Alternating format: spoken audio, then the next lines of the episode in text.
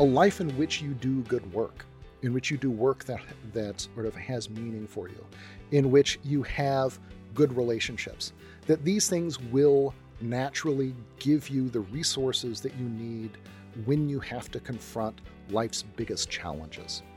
And my dad going down to his library to spend his last days was as elegant an expression of this as I think you could ever come up with.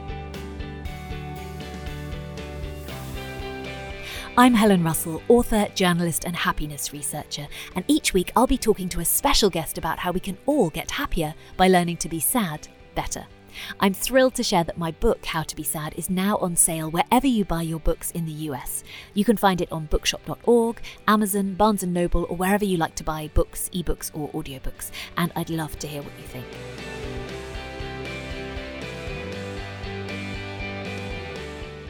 We all learn the value of rest the hard way, says today's guest, a former Silicon Valley tech consultant, visiting scholar at Stanford, and the author of Rest Why You Get More Done When You Work Less.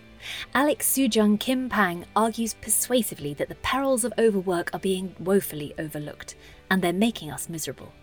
He says, We're hitting the wire now. It's crazy to think how much more work we do than our parents or grandparents did. In his latest book, Shorter, he also makes a powerful case for the four day week, since to be sad, well, and live a full life, we need time for reflection. So, here to set the record straight on rest and the dangers of overwork, Alex, thank you so much for joining me today. Oh, thanks, Helen. It's great to be with you. We've spoken over the years. I've long found your work fascinating, and you were kind enough to be interviewed for my new book, How to Be Sad. So I'm delighted to have you on. And so tell me about the problems of overwork. How has this played out over the pandemic and how we mistakenly feel that overwork increases productivity? There are a couple a couple things here. The kind of phenomenon of our almost addiction, you could say, sort of to overwork is something that has been building over the last couple decades or sort of getting worse. It's always been kind of part of American culture. You know, more than 100 years ago, William James talked about how you know Americans have this sort of mania for working themselves into a state of nervous exhaustion in contrast to the rest of the world which is much more moderate sort of and sort of thoughtful about he didn't use these exact words but kind of balancing work and leisure. This is a an issue with which we have sort of uh, we have struggled for some time. And of course there were entire classes of people for whom overwork was, you know, essentially kind of predestined. You know, anyone who was working class or poor could look forward to, you know, sort of years of toil that we would, you know, that we would we would describe that way. Now, but I think that the you know the idea that overwork was something that was not to be avoided, but at least an inevitable part of professional life and kind of modern life, and even something not quite to be looked forward to, but a challenge to you know a challenge to be met that could make us better stronger more successful people et cetera et cetera i think is something that's uh, that's fairly recent right? You know it used to be that careers and jobs were things that had a kind of steady progression to them, right? You might have spent your entire career in one or two companies. You started at a certain level, you paid your dues, you worked your way up. This was exemplified by the fact that in the 1950s, both General Motors and General Electric, the two biggest companies in the United States, were both run by guys named Charlie Wilson both of whom had started in the mailrooms of their companies and had just put in their time and finally sort of reached the executive suite you know, this is a model that has been broken by a bunch of things. But what it's been replaced with, I think, is a model of success that depends upon sort of a combination of luck and timing, but also titanically long hours that you pour into your work in a race to be successful before you burn out right? The Tim Cooks of the world, right? The people who become CEOs after you know 20 plus years of their at their firms are much less common, at least in public imagination, than sort of the Elon Musks, right? The people who work 130 hour weeks and are billionaires before they're 35. And so, partly the cultural model of what success looks like and our assumptions about what you do in order to become successful have changed. I think we all, you know, the fact that we also now uh, live in a world in which we can carry our offices around in our pockets has you know, shifted the way in which we think about work time and personal time and has allowed work to become something that you know follows us everywhere. And I think this is you know, this is illustrated by what's happened during the pandemic. You know, obviously work had to follow us home, but the statistics indicate that lots of people who have been working from home have been working longer hours at home than they were sort of when they were in the office. And of course, I don't need to you know tell anybody about the challenges that have come from you know reducing your commute to going from one side of the sofa to the other, and the impact that's had on being able to manage boundaries between work life and home life at the same time that you're also trying to you know, homeschool, get your sourdough starter going, figure out the thousand and one other things you need to do in order to redesign the boundaries between work life and home life. And so I think that that one of the you know one of the unfortunate consequences of the pandemic has been to sort of domesticate overwork in a way that is we will require a little time to recover from. The good part on the other hand is that the pandemic has also showed us that when we really have to, we, individuals and businesses and entire economies, can change much more quickly than we ever really thought possible. And my hope is that that ability to change to change fast and more dramatically than we might ever have, have uh, predicted is something that we can use to our advantage in the future that we don't have to just go back to the way things were uh, with work and work life balance, but that you know maybe we can sort of move on to create something. There's so better. much to unpack there. So with your new book, Rest, you were advocating individual solutions for the problem of overwork. We should stop treating workaholics as heroes. But you also came to understand that many of these problems are systematic, that they're bigger than us, right? Absolutely. Rest was about the hidden role of rest in sort of in the lives of super creative people. Indeed, the first really serious studies of sort of the the downsides of overwork for both people and organizations were done in factories. They tended to be slightly more skilled work, you know, opticians who were, you know, grinding lenses, which is fairly precise stuff, but also munitions factories. And what they've began to discover in the 1910s and what has been confirmed in industry and industry of profession around the world, you know, nursing, law enforcement, care professions, uh, legal work, etc., is that you, once you get to working, you know, past about eight hours a day, and certainly once you get above once organizations go into a kind of permanent permanent overtime mode, you know, of working let's say 50 or 60 hours a week, kind of typical Silicon Valley hours. Those extra hours that push generates additional productivity for a couple weeks, but then things start to taper off because people start to get tired.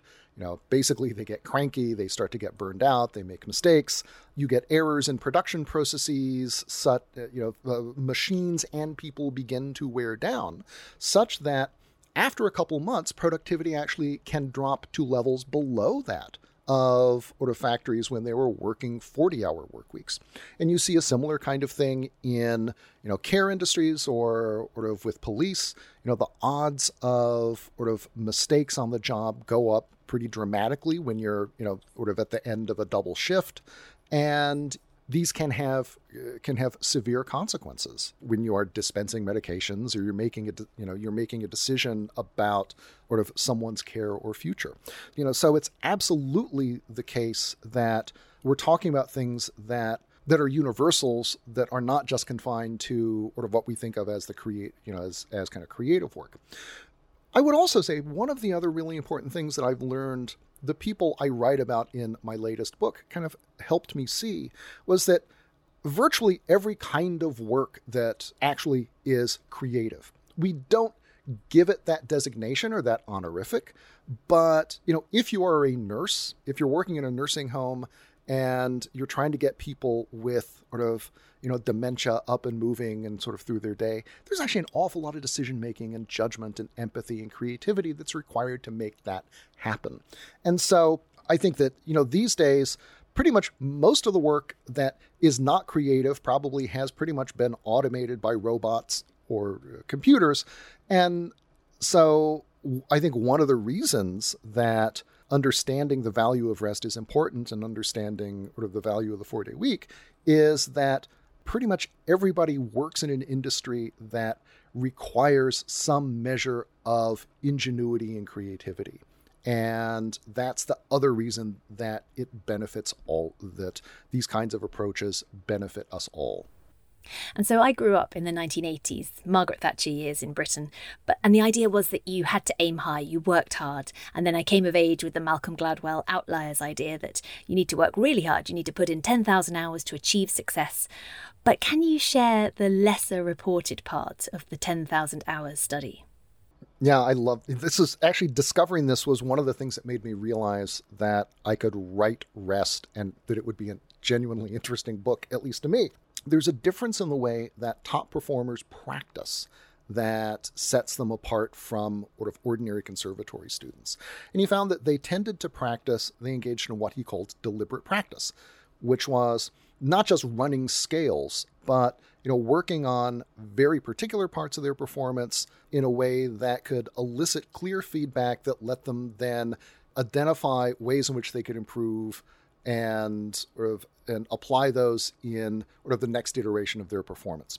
So top performers engage in deliberate practice, which is an important thing, but he also noticed a couple other things about uh, sort of the lives of the top performers that set them apart. One was that they actually slept more than the average student. Right? These were not people who were spending 18 hours a day in the practice room. Know, if you've ever, ever seen the movie Whiplash, or virtually any movie with sort of musicians uh, or you know artists, there's often this you know montage of them staying up until all hours you know in a kind of creative frenzy his top performers actually didn't do that they slept more than the average in part because they tended to take a nap in the middle of the day the other thing was that they they spent less time on hobbies or leisure than the average uh, student, but they were better able to explain why they chose their hobbies and what they got out of them. And so not only did they practice deliberate deliberate practice, but they also engaged in um, kind of deliberate rest. And so it was not just the 10,000 hours over the course of a decade that accounted for them being really good. It was also 12,500 hours of deliberate rest and 30,000 hours of sleep. And you put all of those together, and that was what accounted for them being uh, world class performers. The idea that there are models of creative working that are difficult to access for mothers or, shall we say, lead carers is quite a tricky one, isn't it? I heard you talking to Dr. Rangan Chatterjee, who I'm actually speaking to later this week, about how often you find your most productive times to work are around 5 a.m. to 9 a.m. And I found I was, I mean, so, so envious and a bit sort of angry because that is an absolutely non negotiable time for primary caregivers of small kids. It means someone else is doing breakfast and brushing hair and teeth and getting kids dressed and making packed lunches and doing the school run. These are more of the structural inequalities and questions that perhaps aren't we aren't encouraged to question growing up. I should say that I do get some of my most productive uh, sort of uh, writing time in the super early hours, even though I'm not a morning person. I've had to learn how to get up and work at 5 a.m. But I started doing that when my youngest kid was maybe 12 or so. So, you know, the thing I think when you are, in my experience was that you know, I loved being a parent. I learned an immense amount about the world and about myself by doing that. You know, if anything, I wish I had become a become a father sort of earlier in my life because I like my kids, and so you know, it would have been would have been nice to have some more time with them. But the reality, you know, that about young children, younger children, is that they are wonderful, and I don't begrudge a moment with them. But young kids are vampires, and they will you know, uh, they will consume every bit of emotional energy and time and every other resource that you have without a second's thought and without any regret whatsoever. You know, it took me a while to come to terms with this fact that, you know, when the when my kids were younger, I was like, how come I'm not able to finish another book? And it was you know, because I've got these two people running around who are, you know, who are incredibly demanding and also incredibly rewarding. But you know, I think that the you know part of the key to being able to you know to work in those super early hours was not having people in you know in footed pajamas you know coming out at you know at 5:45 deciding that it was time for breakfast. You know i think we need to we need to acknowledge that and factor factor it in. Any conversation that we have about sort of you know, creativity and work and equity and any understanding of how these things become accessible to people at different parts of their lives or you know depending upon the kind of life that they live what advice would you give to anyone in that situation I mean, my capacity for concentration and even deep play has reduced dramatically since becoming a parent.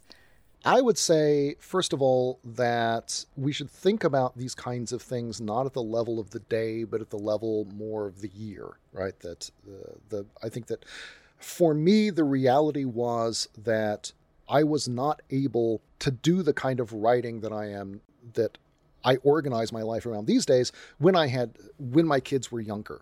And you know, I got one book done in the 10 years, sort of the first 10 years of my sort of sort of my kids' lives. I think being moderate about your own expectations about sort of, uh, sort of about yourself especially if you're in a job in which you can kind of set you, you know you can mainly set your own goals is you know is the first essential thing. The second is to recognize that you know this is like riding a bicycle. You can get it back.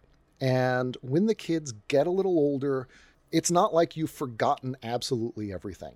You kind of feel that way sometimes but it can come back to you faster than you or than you would expect. And you know for many of us i think when you come back to it, you come back to it with a deeper body of knowledge than when you put big projects sort of on hold. My favorite example of this is an historian named Inga Clendinnen, who was an Australian academic, and she wrote uh, she wrote a couple books about the Aztecs that completely changed sort of the field and she did this pioneering work in military history and kind of mili- at the sort of intersection of military history and cultural history, looking at particularly about at um, Aztec ideas about combat and sort of the rituals around warfare. And she said in an interview that for almost 20 years when she was raising her boys she you know she she was she was teaching she was busy with them but she really wasn't doing an awful lot of research but she learned an immense amount of stuff about life about herself, about birth and death and mortality through being a parent. But, you know, all of that turned out to be an incredible resource for her own work that gave it a kind of depth that she thought it would not have that it would not have had otherwise. And so I think that the that taking this kind of longer view and recognizing that for all of our ambition and impatience, we are probably you know, uh, we're probably going to be on this earth 80 or 90 years, of which, if we take care of ourselves, an awful lot of it can be productive time. I would say, you know, playing a long game is is a good thing.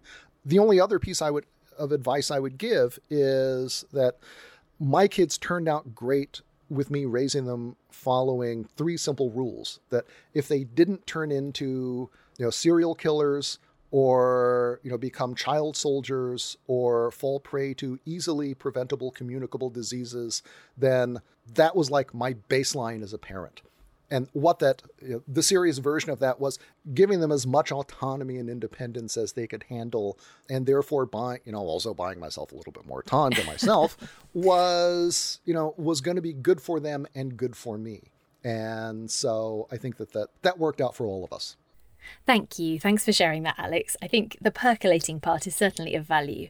And you mentioned your own parenting journey. Tell me about growing up. I know you were born in California, you grew up all over. Your dad was a professor and you spent a lot of time in Brazil, is that right? Yeah, so he came over to the States from Korea after the war. And so, you know, met my mother, who was American, met, actually met in college in West Virginia, where he was probably he said, not the only Korean at school, but probably the only Korean in the state. You know, this wow. would have been in the in the 1950s. And he decided in graduate school to focus on Latin American history. And so, you know, I spent several years of my childhood, like traveling around with, you know, him and my mom in the interior of Brazil, going to archives. Um, we spent time in Rio and Salvador. And of course, as an academic, your life, your professional life is often a little itinerant. So after California, we lived for a while in you know Tennessee and Virginia, where I finally went to you know high school and then sort of and then off to college. So there was a lot of kind of movement in as a consequence of that. And then you know kind of how I got into this was I had been interested as a academic in in history of science and in particular, sort of how it is that scientists actually worked and kind of what helped them be creative. And over time, came to realize that, you know, when you study this stuff, you really focus on what people are doing when they're working, right? You know, kind of you're looking at like the creative environment of the laboratory or, you know, or, or things of that sort. And nobody looked at what people were doing in their off hours or in their leisure time and what effect that might have in giving people a little more of an edge or having them simply have better and more sustainable careers. This became particularly compelling to me after an experience that I had on a sabbatical where I got an incredible amount of stuff done, but I also had like a lot, I felt like I had an awful lot of free time. And in contrast to my life in Silicon Valley, where you're always like, half a project behind and constantly time pressured. And it made me realize that, you know, maybe our assumptions about the relationship between working time or between overwork and achievement, which, you know, the sort of these ideas that are just second nature to all of us now, that maybe they're actually completely backwards. And that in order to do work that we really want to be able to do, and to do it for most of our lives without burning out, that maybe the way that you do that is by rethinking the relationship between work and rest and actually spending more time doing things that don't look like work, but actually play a decisive role in helping us have good ideas and making it possible to do really important, enduring work versus just keeping busy. That's kind of the, the story of how I got into all of this. And when you say rest, I know many of us might think just lying on a couch, but you don't just mean that, do you? Rest means a variety of things to you. What I found in researching the book was that very often the most restorative kinds of rest are actually much more active. They're physical. It sounds a little counterintuitive, but you know, I think many of us have had the experience of you know, kind of feeling energized after a workout or a run, and if you're working in a field or you're the kind of person who kind of obsesses over over their work, that having something that is physically active or mentally demanding that takes your mind off work is actually super super valuable. Winston Churchill, in his book, A Painting as a Pastime, talked about how if you live a really active life, it's very difficult to just shut off your mind and to think of nothing at all. What you need instead is a hobby that is as engaging as your work. And a lot of the people who, you know, who I write about turn out to follow that advice, whether they had heard it or not, and discover hobbies that are physically challenging, that maybe you know that are that are mentally challenging, but which also are restorative and diverting, and you know in sort of in some ways restful. Rest certainly can be sitting on a couch with a bag of snacks in one hand and the TV remote in the other. It is a lot more than that as well. It's interesting when you mentioned you were on sabbatical, you felt as though you were getting more done. Can we talk about the subjectivity of time? I heard you say that in organisations where the four day week has been trialled, many report feeling that they have easily enough time to fit in what used to be five days worth of work. And I've been looking at research around volunteering and helpers high and warm glow giving. When we don't feel like we have less time because we're giving some of it away in volunteering, we feel we have more. Is there a similar effect at work, I wonder, when we feel it's time well spent? I'm not sure if I explained that well, but you can do a much better job this comes from a survey in a company called Synergy Vision, which does kind of medical editing and documentation stuff, actually in London. And they were doing a set of surveys of their employees right before implementing a four-day week, and then like six months six months after. One of the things that jumped out at me was that yes, they were uh, they were working more intensively. So you know they're working four days rather than five. They're still working eight hour days, but they're you know they're having to be a lot you know a lot more focused, a lot more thoughtful about how they were spending their time. But the percentage of people who reported that they felt they had enough time to get all their work done actually went up in this over these six months.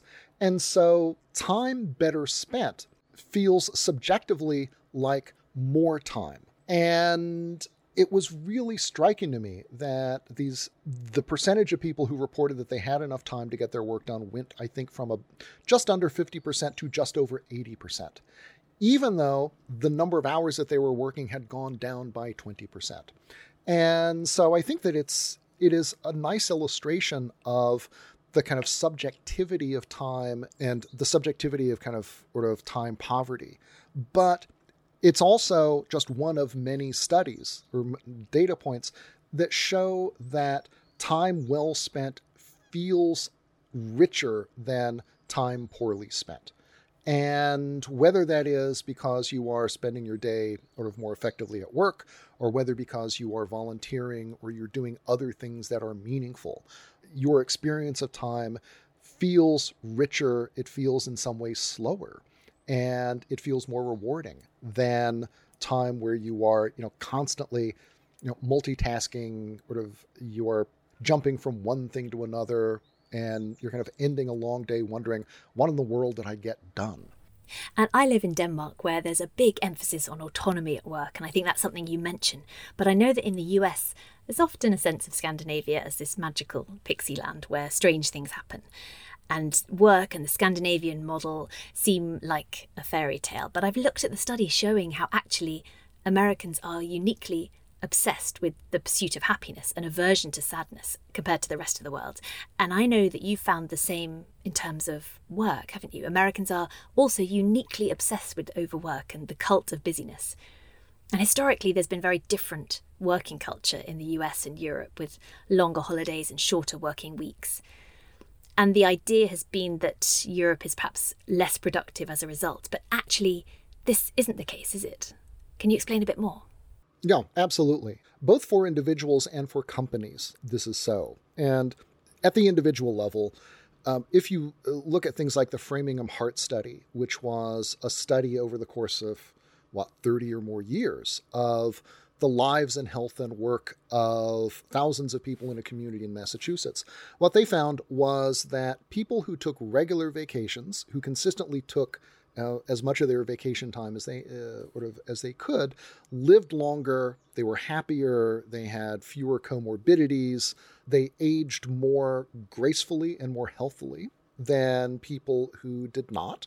And I think that there is a growing body of evidence that you know unless you're in a company whose model more or less explicitly is take 23 year olds um, appeal either to their greed, idealism, or naivete, or ambition, work them as hard as you possibly can for a couple years, extract as much value as you you know as possible, and then discard the battered husks off to business school and bring in a new crop. Uh, that kind of model works better for organizations as well. That over the long run, a workforce that is better rested, that is more seasoned, will deliver better results than one that is constantly, constantly time pressured, constantly stressed, and feels like it can't leave work you know, because work is too important or because they'll be made redundant if they, you know, if they seem so ungrateful to be employed that they actually take their vacation time to which they are legally, you know, you know legally allowed. Do you think that message is getting through in the US? I think that as we move out of the pandemic, that this is going to be one of the things that we will take away. That you know that sort of actually this kind of downtime the kind of decentering of work as the sun around which sort of the the planets of our lives revolve needs to be dethroned. I think these things are beginning to happen there was a just an article in the new york times today that sh- uh, about how you know in the us there's been this argument that well unemployment benefits have been too you know basically have made poor people too rich in the last few months. And so the reason that the economy isn't moving faster is because poor people can make too much money on unemployment. And so what we're going to do is we're going to cut those benefits. The states that have done that have not actually seen more people going back to work in in higher numbers than states that had more more generous benefits. And so what this suggests is, you know, a recognition that you know these jobs working in warehouses, jobs working as waitresses, these actually were pretty lousy jobs and maybe we can come up with something better. And so my hope is that we actually will make some progress in that direction, and that part of that will be a recognition that that working people to death will be sort of less attractive and less viable a business model than it has been in the past, and that you know accepting the challenge of helping ambitious people craft professional and personal lives that have a little more moderation and therefore more sustainability and longevity will be something that smart businesses can use use to their advantage. Yeah, and I wonder about another style of workplace where similarly the pandemic may have called time or not. I'm thinking of employers who use the apparent trappings of happiness in inverted commas as a strategic resource almost to boost productivity. You know, beanbags, free lunches, free gym membership to keep us at work co opting mindfulness to boost productivity and keep us at our desks. There are companies, aren't there, that create this gloss of friendliness over a structure that is fundamentally transactional. How do you see this panning out post pandemic? Well, I think as more people are recognizing, as Sarah Jaffe put it, that work won't love you back. The idea that emotional investment in a workplace and in a job is is in a sense something that an employer should be able to expect from you is more people are recognizing that as as a kind of manipulation rather than a strategy for success. More broadly, I think one of the hopeful things that I'm seeing is that for all of the value of mindfulness and self-care, etc., that one of the things that a focus on these things has done is reduce the challenge obscure the kinds of structural issues that sort of we have not dealt with in the workplace and replace them with a set of kind of individual challenges. The message of too many workplace mindfulness seminars is that the key to improved productivity lies within. It doesn't lie with your manager actually doing a better job of management or having better processes or you know, learning how to say no to clients when they want completely ridiculous things. It's about learning to control your breath and clear your mind, etc., so that you can meet these challenges and be both in love with your work, but also, I don't know, detached from the rest of your life or whatever, whatever it is that people are saying these days. You know, one of the things that companies moving to four day weeks, the companies adopting flexible work are showing is that these problems are actually ones that have collective and structural solutions that are infinitely more powerful than the individual personal ones. And that places that want that genuinely want to solve these uh, solve these problems and i think places that want to attract good workers maybe will shift some of the burden for sort of addressing these prob- uh, addressing these issues away from the individual and actually assume them for themselves. The companies that i've looked at talk a lot about recognizing that things like missed deadlines or you know sort of or projects that blow up that these you know they don't look at them any longer as issues with you know Bob in project management or this set of developers. They see them as systemic issues that require, you know, organization require organizational solution. And I think that that is that's something that is all to the good and you know offers a I think a necessary counterbalancing to the sort of to this to the perspective that the way to be a fuller person and a better worker is you know to do these things just by yourself and to not have the organization also do do some work itself. I feel as though the passing of the last year or year and a half has really underlined the fact that there are some things we just can't hard work our way out of on an individual level. It does have to be a communal effort. It can seem quite radical, some of these things you're saying, but I know that you have a lot of data to back it up so that even the most hard headed, cynical business types can't deny that it's also good for the bottom line, that it makes sense financially. Is that right? Yes, absolutely. And you know, we have, you know, just in my own little corner of this, you know, sort of companies that have shortened their work weeks without cutting salaries and without cutting expectations about productivity or customer service. I have hundreds of examples of sort of firms around the world in a variety of industries that have been able to do this apparently impossible thing. And you know, what I see is that when they plan for it well, you know, when they do a few things in order to to improve improve life daily life within the company things like making meetings shorter and being more thoughtful about how you use technology and kind of you know going from 14 open slack channels going continuously to you know a couple that you check in on now and then and redesigning the day so that people have permission to spend the time that they need, kind of heads down, focused on their most important work, that it really does actually become possible to do five days worth of work in four without any sacrifices. What I get from this is that even in places that see themselves as, as pretty, pretty well run, there's a lot of kind of conventional thinking about how we spend our time that could yield to improvement. I think the other important thing is that you know, when an entire company takes on this challenge. When a four day week becomes available to everybody, as opposed to being something just that, you know, the moms ask for, or it becomes, you know, something that you that you have to negotiate individually with your boss.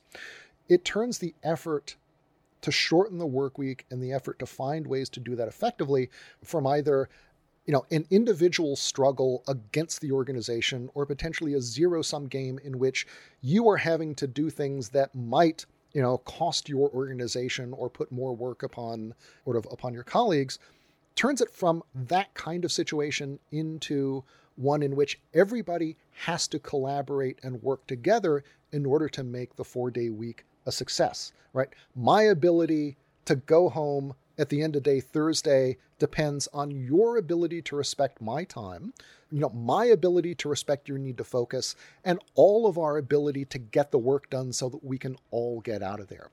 It turns out, as sort of one founder uh, put it to me, that collective action turns out to be the most powerful form of self care in the universe. And companies that have moved to four day weeks and are successfully transitioning to things like flexible or hybrid work, I think are great test beds of that principle and of the fact that you can do this and improve your bottom line. And something I'm also interested in, and this may not be directly in your realm of research, but this is a podcast about how to be sad well. So I think busyness is a very common way of distracting ourselves from sadness, from something we don't want to face, a way to avoid feeling sad. In the short term, at least, we can kick the can down the road. And is this something you've come across in your work? Are more people realizing this in a pandemic, do you think? People who study grief have been ringing alarm bells about the impact that the pandemic is going to have on basically on public and mental health for probably the next decade or so. That you cannot, in the United States, lose 600,000 people and counting without that having a big effect on the people who are remaining. And I think that one of the things that this has done is made lots of us think about or think twice about the place that busyness and the place that uh, sort of that work have in our lives and ask what it is that that we want to do going forward. To stick with the with the wellness and the sort of perks in the workplace question for a tiny bit that I suspect what's going to happen is that smart workplaces are going to figure out how they can help make work more meaningful for workers as opposed to as opposed to delivering the kind of sugar rush of instant happiness. You can't answer deep existential questions for people. You can, however, do things that make it a little bit easier for them to think through them of for themselves. And there certainly are things that you can do in order to make work at the kind of everyday level sort of more meaningful as opposed to making it sort of superficially superficially happier. And I think that the smart companies will ask themselves, what things are we doing that can have some enduring psychological benefit for people, both as a way of drawing people back into sort of those workplaces or sort of into those companies, also as a way of helping them build the kind of sort of psychological depth or resilience that they need in order to process and to deal with the fact that we've been through this pandemic that has killed an awful lot of people that probably is going to shows every sign of not being the first of any number of covids that we're going to have to deal with you know in our lifetime and make and helping all of us individually and collectively be in a better position to respond to to the next one. So a shift from mere happiness to meaning is something that that smart companies will undergo and that will work to the benefit of all of us both in the you know both in the short run and in the long I think that's really powerful, that it's meaning and purpose and fulfillment.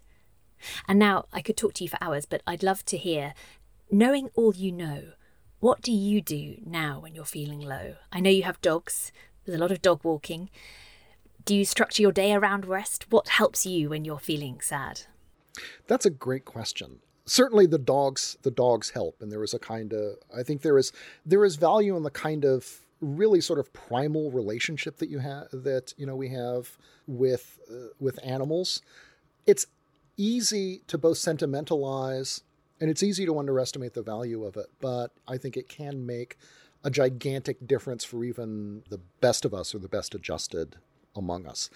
You know i think that the the challenge going back a little bit to like Viktor Frankl and Man's Search for Meaning is you know not to have strategies or things that you do in response to challenges, but rather to have a life that ideally allows you to rise to those challenge uh, to rise to whatever challenges life throws at you without having to make big adjustments right? Having a life in which you can you know in which you already have the resources that you need to respond to big stuff and the reason that i'm sort of thinking about about this more is I had an example of it sort of very recently that I'm still kind of processing, and uh, which is my dad, who we talked about sort of a little bit uh, or a uh, little earlier, sort of died at the end of April. Oh, I'm so sorry, Alex. Well, you know, he was 84. He'd been diagnosed with cancer four years ago. They went through chemo. He beat it for a while. Then it kind of came back with a vengeance. At which point, he and my stepmother decided that you know, they could do some experimental stuff for sort of more radical things, and it would buy a couple more months, but most of that time would be spent in a hospital. And, and he felt like, you know, at this point, as he put it, I outlived Japanese imperialism and World War II. I survived the Korean War, and I outlasted the Trump administration. As if these four things were like all equivalent in his mind. But he kind of felt like at this point, they had done enough. In the last couple weeks, and I was out there he actually moved down into his home office in his basement, which was this, you know, it was this vast room. They'd converted it into a library. His desk was there.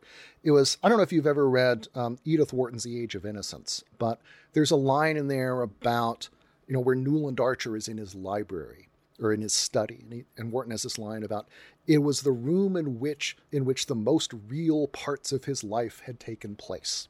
And the fact that, you know, partly that his instinct was to spend his last days, right? Not in Vegas, but, you know, among the books, right? In this place where he had done done the most meaningful, you know, his most meaningful work. You know, it struck me that, you know, this was a marvelous example of what, you know, what Frankl talks about, where you know, he says that the a life in which you do good work, in which you do work that that sort of has meaning for you, in which you have good relationships, that these things will naturally give you the resources that you need when you have to confront life's biggest challenges. And my dad going down to his library to spend his last days was as elegant an expression of this as I think you could ever come up with. What was the question? I think you've answered it beautifully. and I wonder Did you feel you had what you needed in place in your life to deal with that loss? That's a really interesting question. I think so, but I think that, you know, the thing is, I think probably these kinds of big existential losses are things that you process for a while. Because I had more or less followed in the same field, right? I did a I did a PhD in history and stuff. We spent virtually every conversation we had for 30 plus years was shop talk. Right? This was the stuff that he loved best, and it was the stuff that we talked about all the time. And when I would go on business trips to Europe, he would task me, you know, while you're in London, stop in the Imperial War Museum because I need someone to look at this piece of the Mountbatten papers. Or, you know, in the Bodleian, there's this dissertation and I need I need these appendices. And so, you know, in this way, our kind of this thing that gave meaning to his life was also something that became an important connection between his and mine. And I think, in a way, that one of the things I'm realizing, my son is now in college and he's discovered a love of international relations and political science, the kinds of stuff that my dad studied. And part of what I'm realizing is that, you know, for all of our individual differences, there seems to be some bigger set of interests or abilities or, you know, vital spirit or elan or whatever that lives on through all of us and that gave shape to his life and you know, in different ways to mine, and seems now to be appearing in the next generation.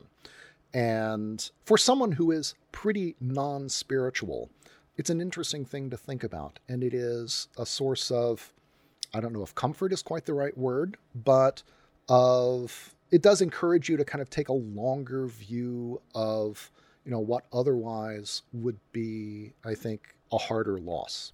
I think that's an incredibly heart swelling story. And it's not even my family, so thank you for sharing that. And my final question, possibly more poignant now than ever, is knowing all you know now, what advice would you give to your 21 year old self about how to be sad well? Hmm. When I was thinking about this first, the first question I would have posed to myself was Would you want to live the same life but better or would you want to go in a completely different direction? In a sense, make sort of a completely different set of mistakes.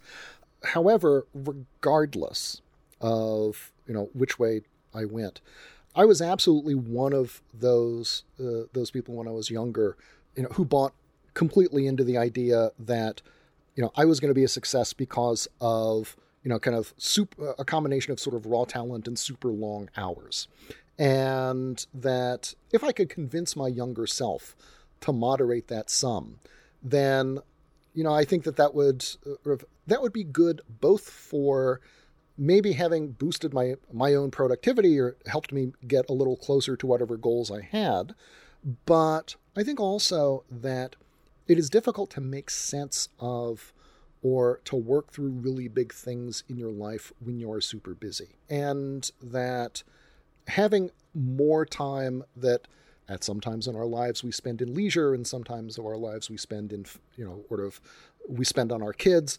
And at others we spend you know sort of making sense of making sense of losses whether they are you know very immediate or whether they're ones that you know we share with millions of other people. Having a life in which you can maintain that space turns out to be an essential thing because there actually is virtually no part in our lives in which that kind of thing is not necessary and is not happening. When we're young, we all think we're going to live forever, and that you know, and that sort of all of our friends are. And at a certain point, we discover that that's not the case. But I think you know one of the things that busyness allows is it lets us ignore that, but at the cost of having to learn those lessons, lessons later, sometimes later than we ought to, and I think it probably makes it harder to learn them when we need. Whether my younger self would have listened, though, I am not sure. Unfortunately, one of the things about rest and the need for rest and its value is that everybody who discovers it seems to learn about it the hard way. This is true whether they are Nobel laureates or like, you know, you know, or not. That, you know, we all have to go through the experience of nearly burning out or destroying our health or you know or having other bad things happen in our lives before we recognize just how important this is. You know, it's something we have to sort of learn in our bones in a way.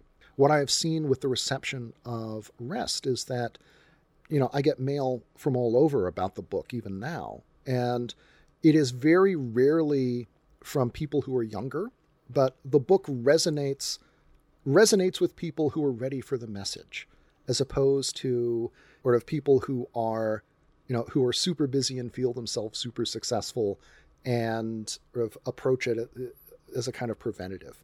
So I would like to think that I would have been wiser, but I know that I wouldn't have. I know, unfortunately, that I wouldn't have been. So, so we learn the lesson when we need to learn the lesson. Yes, I suppose the you know the one thing I would I would I would tell my younger self is you know have the kids earlier, but that would have been a heavy lift. I think so. At 21, I think that's sound advice. Thank you so much, Alex. A real pleasure to speak to you. Oh, thank you. It was a real pleasure, Helen. Thank you so much for joining me today. Please do rate, review, and subscribe wherever you get your podcasts. It really does help others find us and helps us to make more episodes.